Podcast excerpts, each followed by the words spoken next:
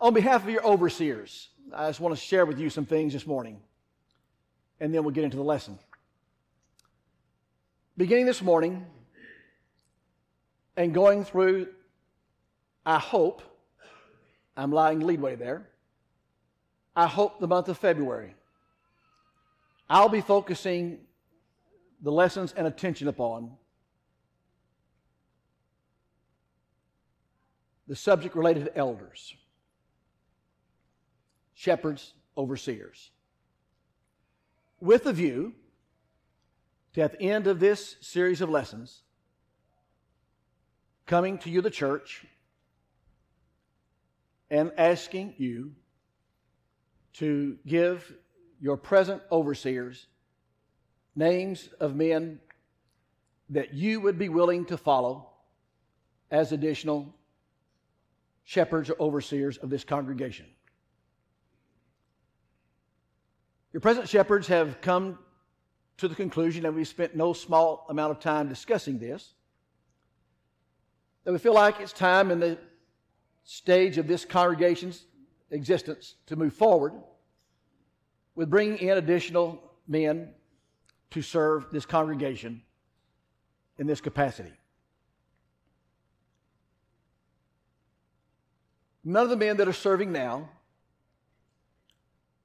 are men who ran for the work to do. All six are men that you have asked to serve this congregation.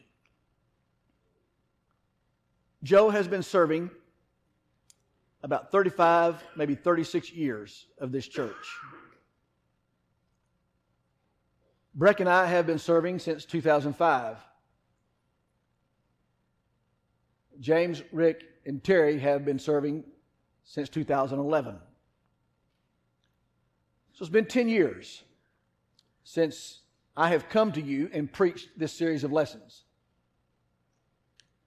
As I think back, the first 20 years of my preaching here, probably more than any two things that I spent time preaching about were number one, the family, and number two, elders. But because at one time we had seven, Mike Ryan left a year or so, maybe two years ago now, and now six, we've been functioning very well. And so I haven't felt the need to come to you and share with you what the Bible says about the work and these men. But we've come to the place and time in which, as I said, your present overseers feel like it's time for us to spend time thinking about that. Why, between now and the end of February?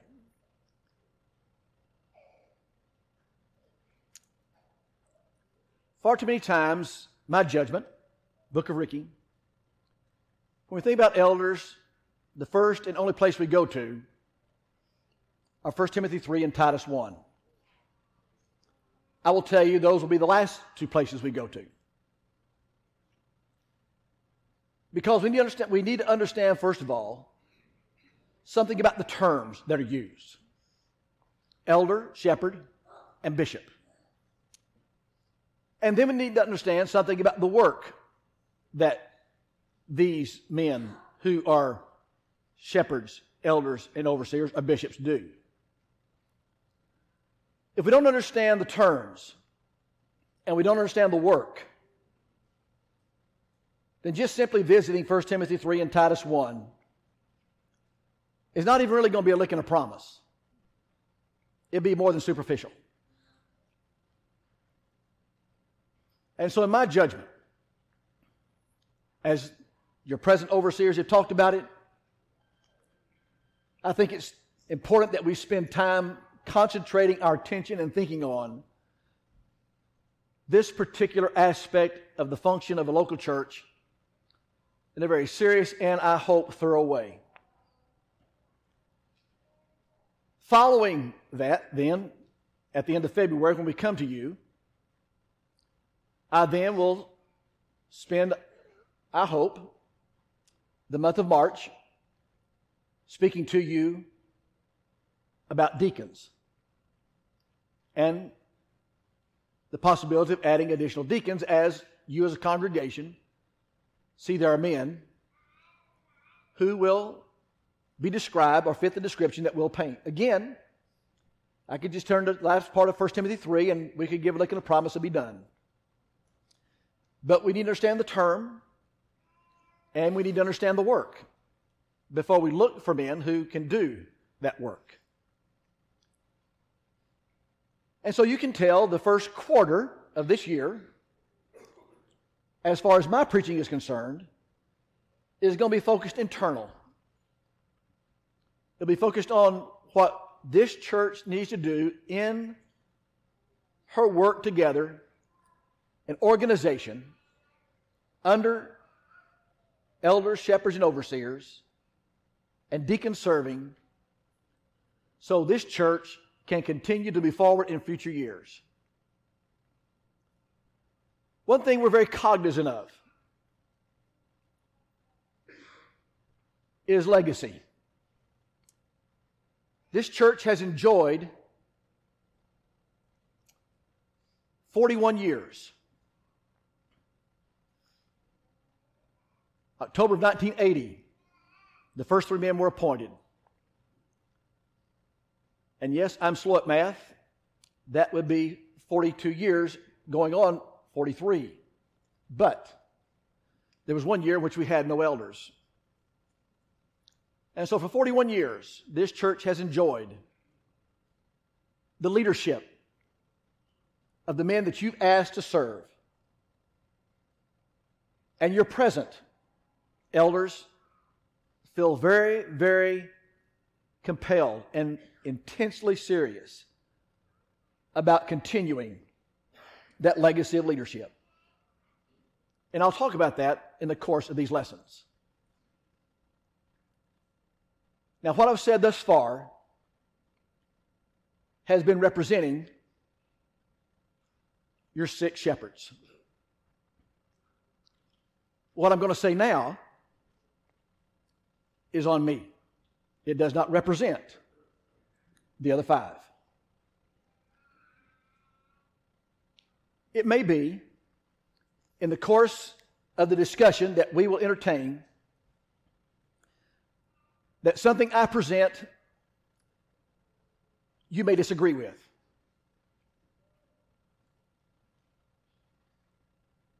And that is fine.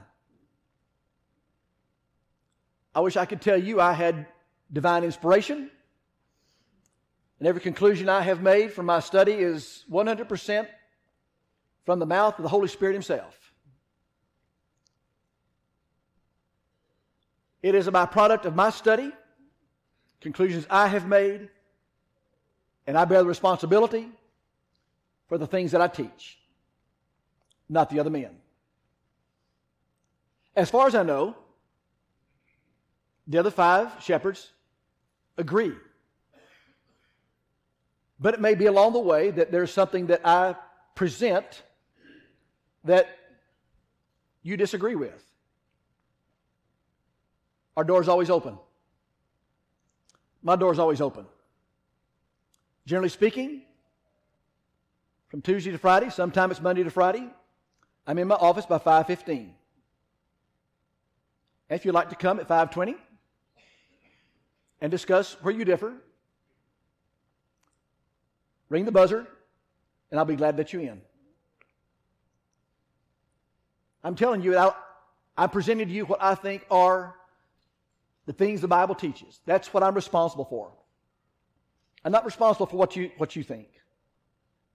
I'm responsible for what I teach. And I'll try my best to be consistent with the book. And I'll also try, when we come to areas that are controversial, to offer multiple viewpoints. And then share with you what my conclusion is, what viewpoint I conclude I think the text is talking about. I'll do my best to be faithful to the word and the text itself. That's my responsibility as the role of a teacher. So you can tell we have a very ominous task before us. Now, let me address one other thing. In this first quarter, the fourth Sunday will not be used for singing. I need the first three months to get this material done so we don't take all year doing this in 2023. We're not going to try to rush it. We want to be thorough, but we're also not going to spend the whole year talking about it. Having said that, the fourth Sunday will still be devoted to the theme, O thou fount of every blessing. Jordan is out two Sundays in January. Recently, it has been our pattern that we ask one of the men who want to preach to fill in for me or Jordan, and Jordan and I take up the other opportunity. During this period of time, when Jordan's out of town, I'll be doing the preaching. We're not going to ask a man to fill in at this point because we need the continuity to cover the material. After that's over, we'll go back to inviting you men who want to speak when Jordan and I are out of town to do so. Jordan has a full schedule. Mine is very minimal. And so I'll be here most of the time. And all the time, I think, during this period of time, we're talking about January and February. Hope I've laid that out in a clear way for you so you can see where we're going and what we're going to do. One other thing I need to tell you I will do my best to stay within the time frame that we have. I'm already taking up about 10 minutes here. It may be that in my lessons that they run a little bit long. But it's because I need to cover the material. And so I beg your forbearance with that. And ask you to stay with me as we do that. So let's begin. Turn with me to Acts chapter 20. Acts chapter 20.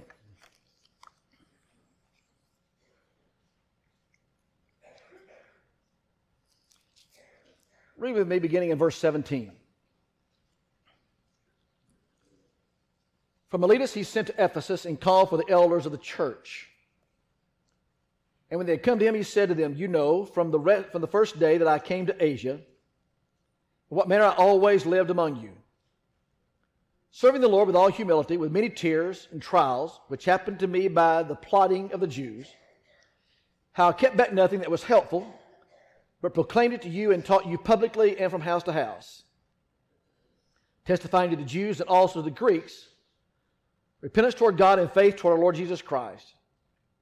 And see now, go, see now, I go bound in spirit to Jerusalem not knowing the things that will happen to me, except that the Holy Spirit testifies in every city, saying that change and tribulations await me. But none of these things move me, nor do I count my life dear to myself, so that I may finish my race with joy and the ministry which I received from the Lord Jesus to testify to the gospel of the grace of God.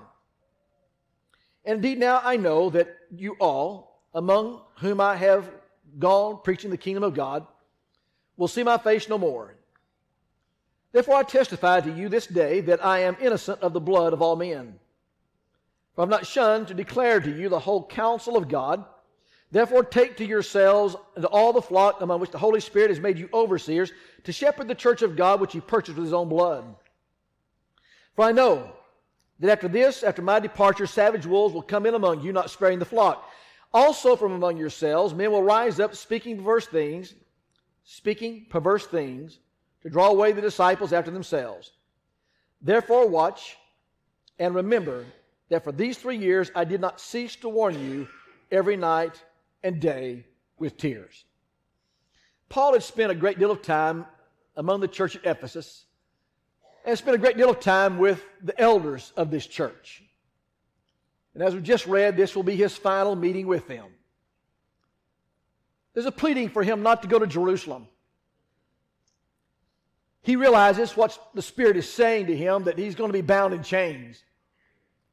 But as far as Paul is concerned, that will not quiet the passion that he has for going to Jerusalem to spread the truth of God and to take the bounty that he has been given responsible responsibility over, along with those whom the churches have chosen to send to the poor in Jerusalem. Paul's not concerned with what happens to himself, but he is concerned with what happens to them. And he says, I want to warn you that grievous wolves will come in among you. The greatest danger, the greatest danger to any local church, and the greatest danger personally, always comes from the inside. And Paul's concerned about how they on the inside, especially inside that eldership, are going to be and how they're going to respond and what they're going to do. A church will have leadership. It will be good, it will be bad. It is the choosing of that congregation, but a church will have leadership. But ultimately, ultimately, leadership comes down to the chief shepherd himself, who swallowed the cross drank the bitter dregs of the cross, rose and ascended to the right hand of the Father. It is ultimately He that is our chief shepherd our chief overseer. But where I want to begin this morning is with this very simple question. And that is, where do elders come from? Where do elders come from? Well, think about that question. The first thing I'd like to share with you is if we think that leadership is something that is just a rarity, the elders come from outer space because they're just the anomaly, or that they just happen to pop up among a congregation, then we are sadly, sadly mistaken. As I said in my introductory remarks, this church has enjoyed 41 years of competent, faithful, trustworthy leadership among the shepherds of this church. But leadership is not restricted. Leadership is not restricted just to elders. Every church will have informal leaders, like Bible class teachers, teachers otherwise. Those who are responsible for sharing, sharing the word, that are not given responsibility of oversight. But leadership comes also in the form of those who are informal leaders. In fact, let me make this observation. No congregation will exist, no matter how many shepherds you have, without informal leaders. Because those informal leaders are many times the eyes and the ears for the shepherds who are just one man or a one group of men who are have a virtual impossibility, regardless of the size, a virtual impossibility of knowing everything about everyone going on, as diligent as they may be.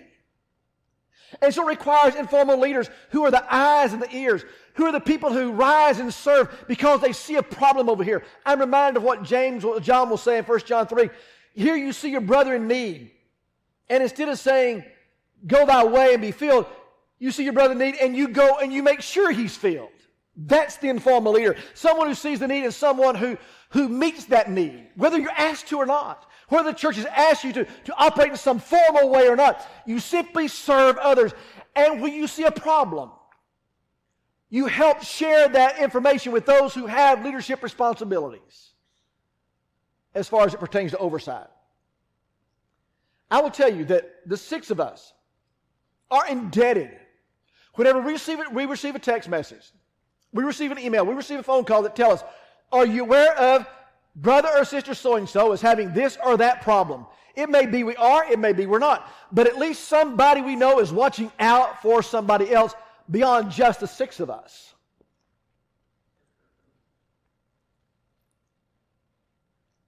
I don't come to this assembly simply because I preach. This assembly is not about me. This assembly is about us coming together and hearing the cry of faith of one another. And as we hear the cry of faith of one another, we therefore invest ourselves in each other and we help each other grow and pay attention. And it comes from the most unusual of circumstances of people. Just as a body has many members, so a local church has many inner fellowship. We come here together because we have an investment in Christ and we are giving and we are placing an investment in one another and we come to help each other be built up and to help each other grow and to help each other develop. That's why we come.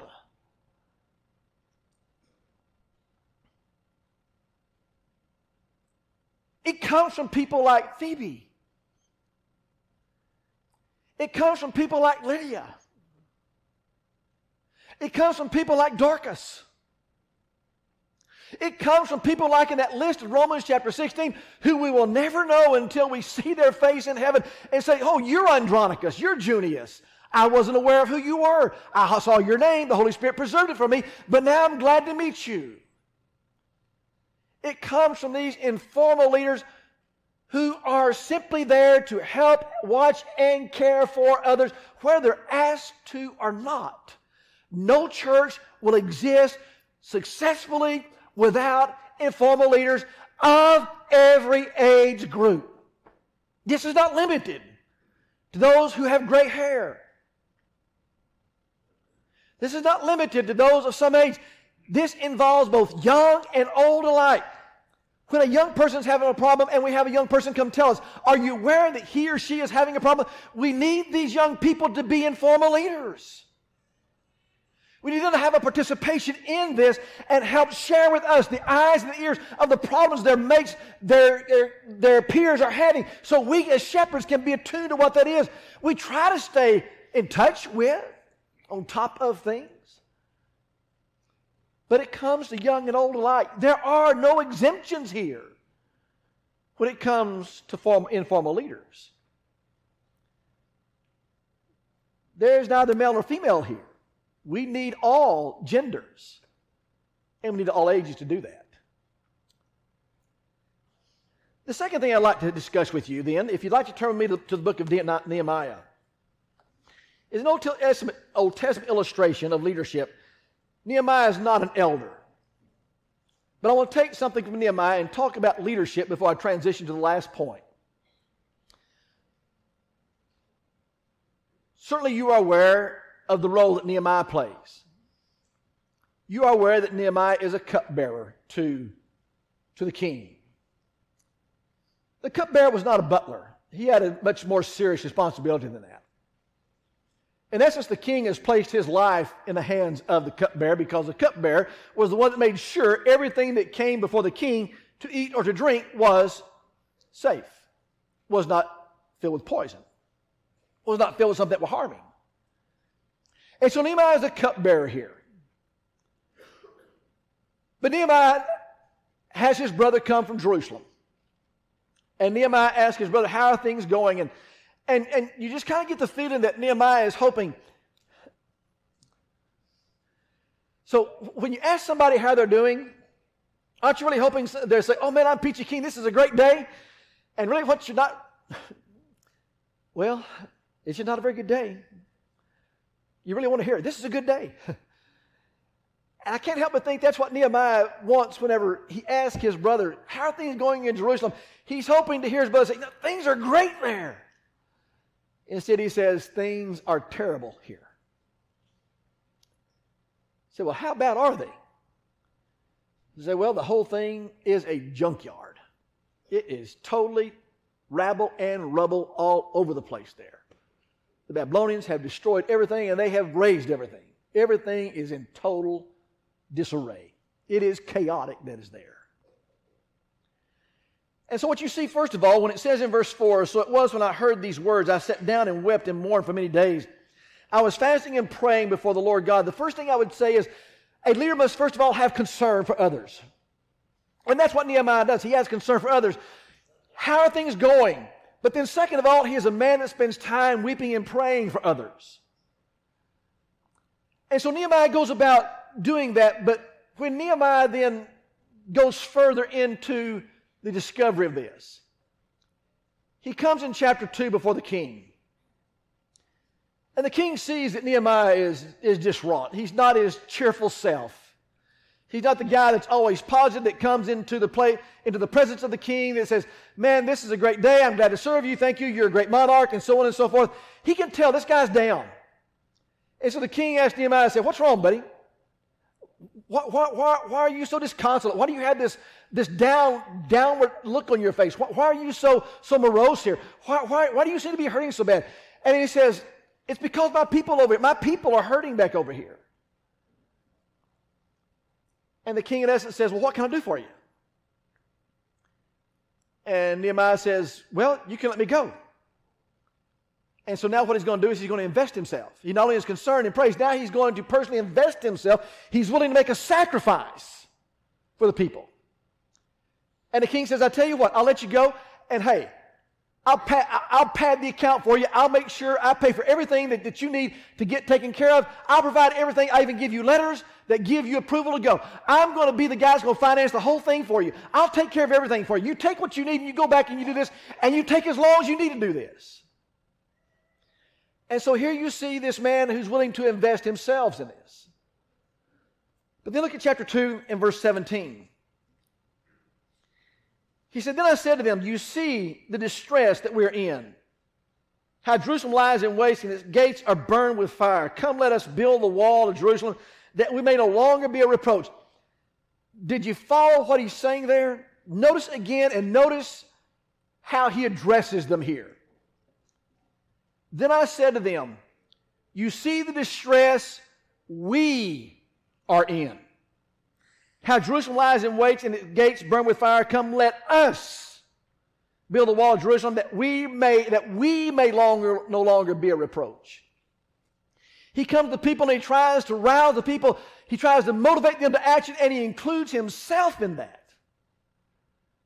Nehemiah doesn't come and say, look at the mess, what a mess you people made. I can't believe I've got to come here and I've got to sweep, sweep things up for you and clean things up for you. He says, let us do this. He arouses them to be a part of what he asked them to do. And if you look in chapter 4 and verse 21, look at what happens then. So we labored in the work, and half the men held spears from the daybreak until the stars appeared. At the same time, I also said to the people, Let each man and his servant stay at night in Jerusalem, that they may be our guard by night and day. So neither I, my brethren, my servants, nor the men of the guard who followed me took off our clothes, except that everyone took them off for washing. And what he's saying is, we all joined arm in arm, shoulder together. We joined hip to hip. And what it is, is we got in there and we built the wall. We did this. Look at what we did. And they did it in a marvelous amount of time. What Nehemiah is saying is, let us rise and build. And he was part of the rising, the building. And leadership doesn't ask people to do what they're not willing to do. Leadership doesn't say, well, I tell you what, you go do personal evangelism and we'll sit here in the ivory tower and we'll tell you what to do. If we think that the only role of leadership is to stand before people, we are sadly mistaken.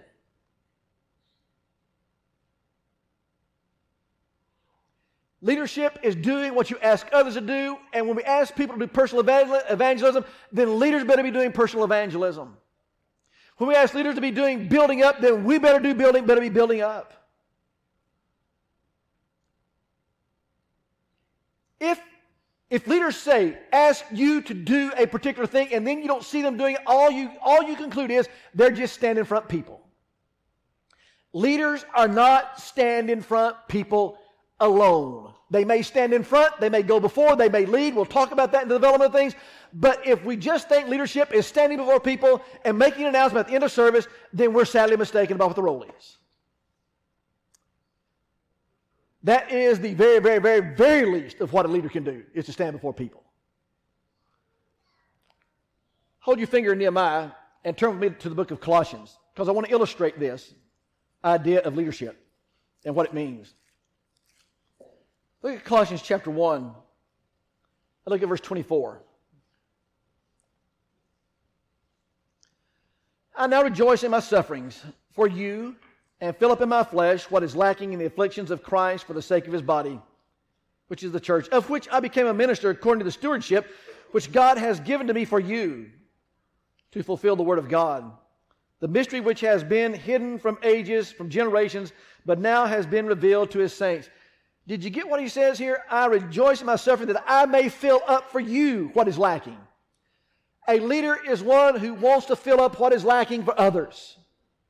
And then he will say this further in verse 27 to whom God willed to make known What are the riches of the glory of the mystery among the Gentiles, which is in Christ Jesus, in you, the hope of glory? Him we preach, warning every man, teaching every man in all wisdom, that we may present every man perfect in Christ Jesus. And what leaders invest themselves in people to do is to help people be presented to Christ perfect or complete. And their job is not finished until they are presented perfect and complete, which means their job is never finished because there's always someone to perfect and complete. Leadership is concerned and prays for people and willingly sacrifices themselves for the good of helping others be perfect, complete in Christ. Paul will say it this way in the book of Philippians, chapter 2.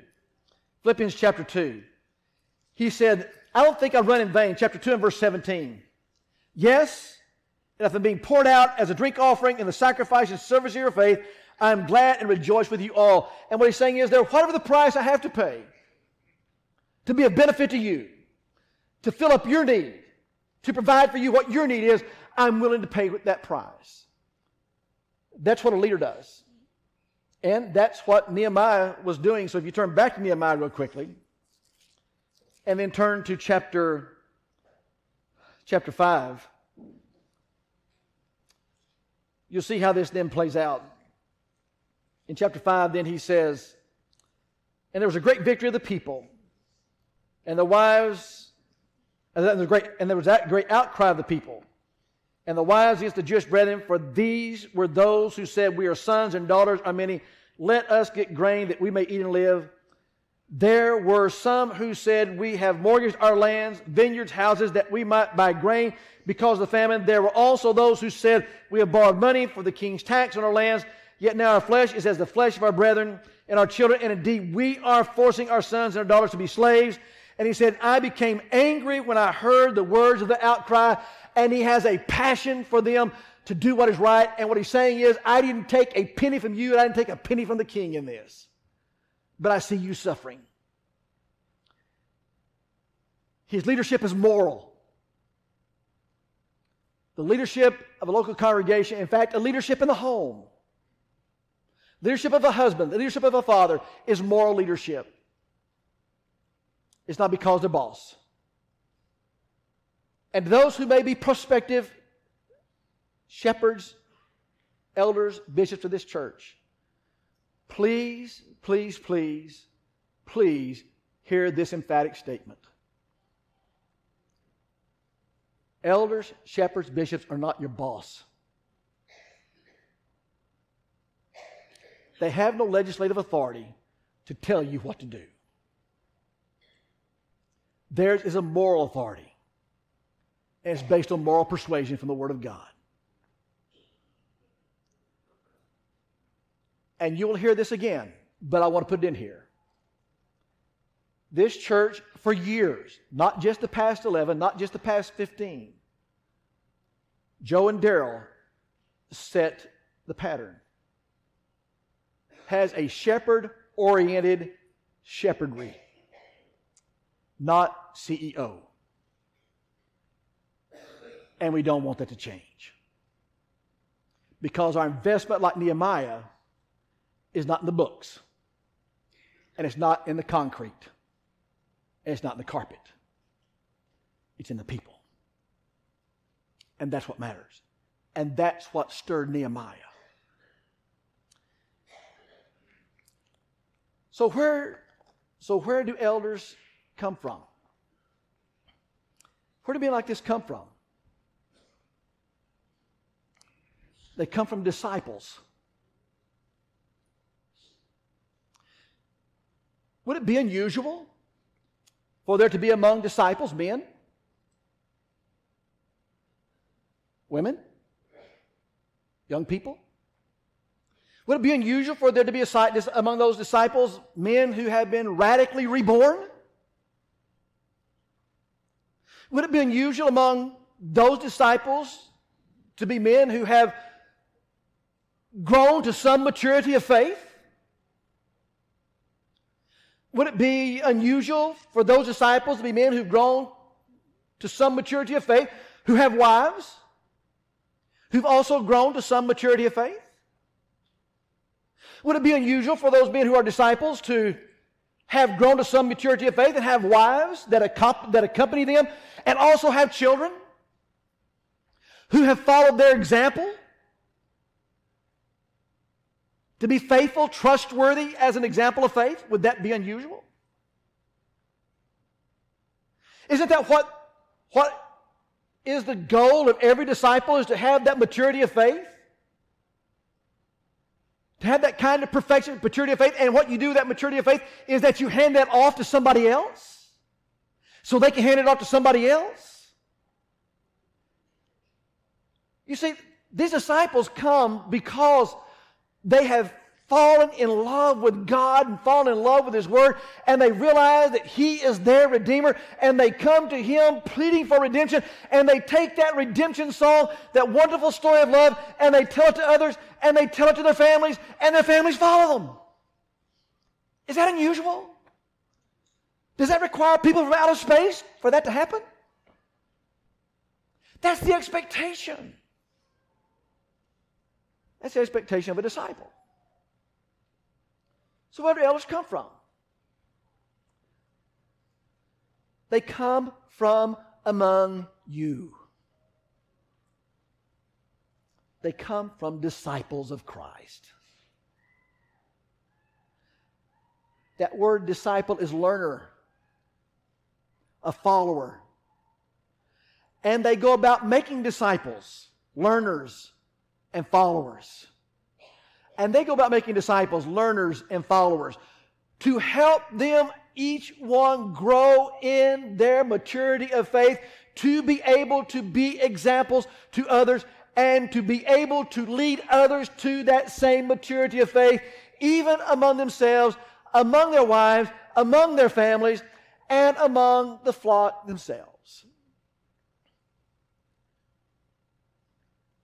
So when you think about these men who are disciples, that's what they are. the disciples of Christ first. They're not the anomaly, they're the expectation. Yes, yes. There are those occasions in which the disciples are so young. They've not developed in that faith, but that ought to be the exception, not the rule. When that becomes the rule, then there's something tragically wrong. And I just made a very indicting statement there. Because I've served in churches where there were no elders and there was no prospect for any elders, and there was something tragically wrong there.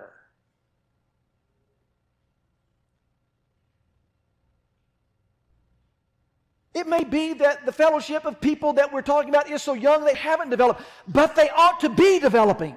And they ought to be growing and they ought to be maturing. It ought to be we sit back and say, well, we just don't have anybody and we never will. That's that simply means we've grown indifferent and we've lost the important thing, lost the vision of, uh, the vision of important things. You see, Nehemiah had a vision about something. What Paul says in Colossians chapter 1 and Philippians chapter 2 is he has a vision about something. And what he says these elders at Ephesus is he has a vision about something, and he has a vision about what these shepherds would be among the people of God because they come from the people of God.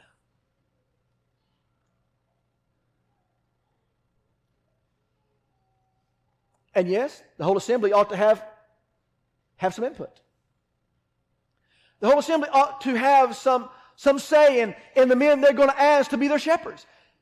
Does that mean that everything is going to go smooth when you do that? Does it mean when you open up the box for people to have a say that then you invite problems? Well, there may be problems. There may be discussions that, that need to be had about these disciples. But they will be solved because we have one heart, one soul, and one mind about what is good for this fellowship of people, not what's good for the man.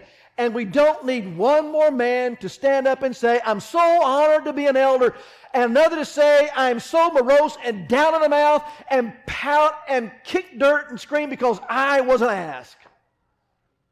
And that's the man that is upset about it that he didn't need to be asked to begin with. It is this whether I'm asked to serve or not, I still serve. Because I, first of all, am a disciple.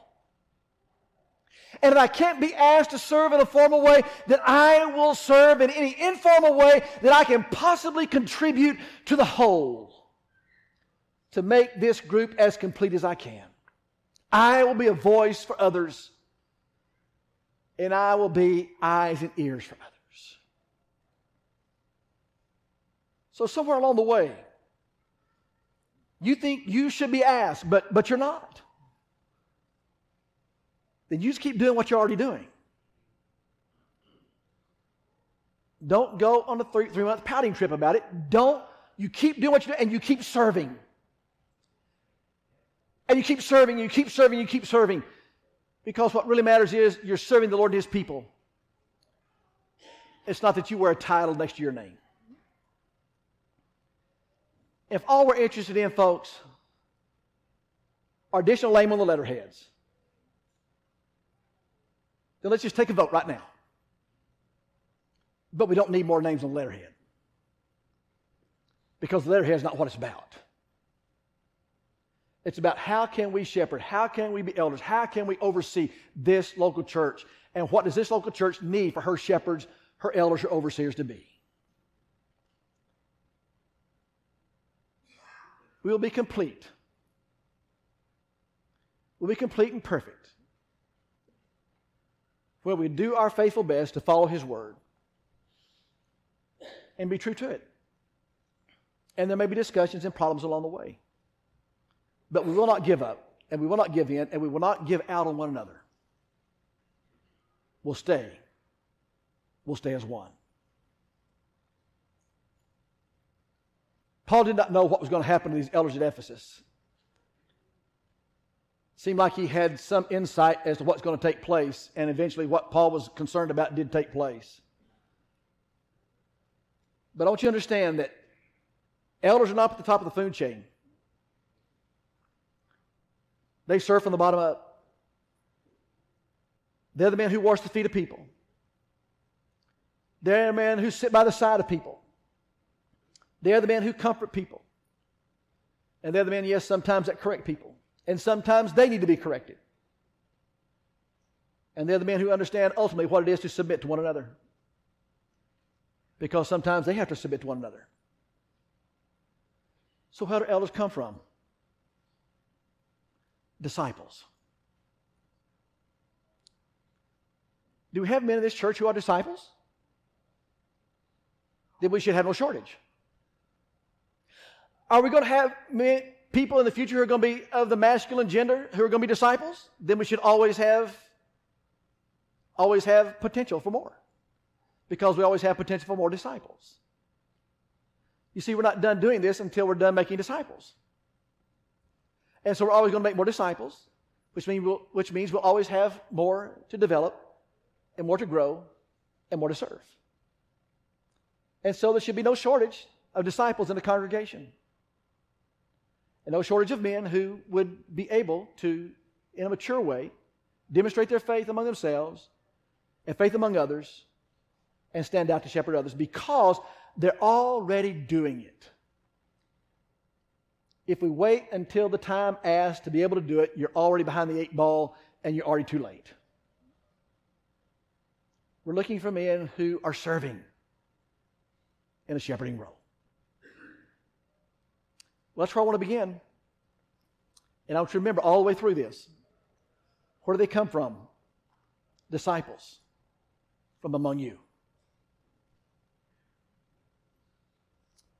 It's going to be a journey, but it'll be a positive journey. It'll be something that'll be good for us all. Because we always need someone to help shepherd us and to watch over us and to lead us. And ultimately, the chief shepherd has done that. He gave his life on the cross, the just for the unjust, for the sins of many, that we might be made whole. And he offers that opportunity to us.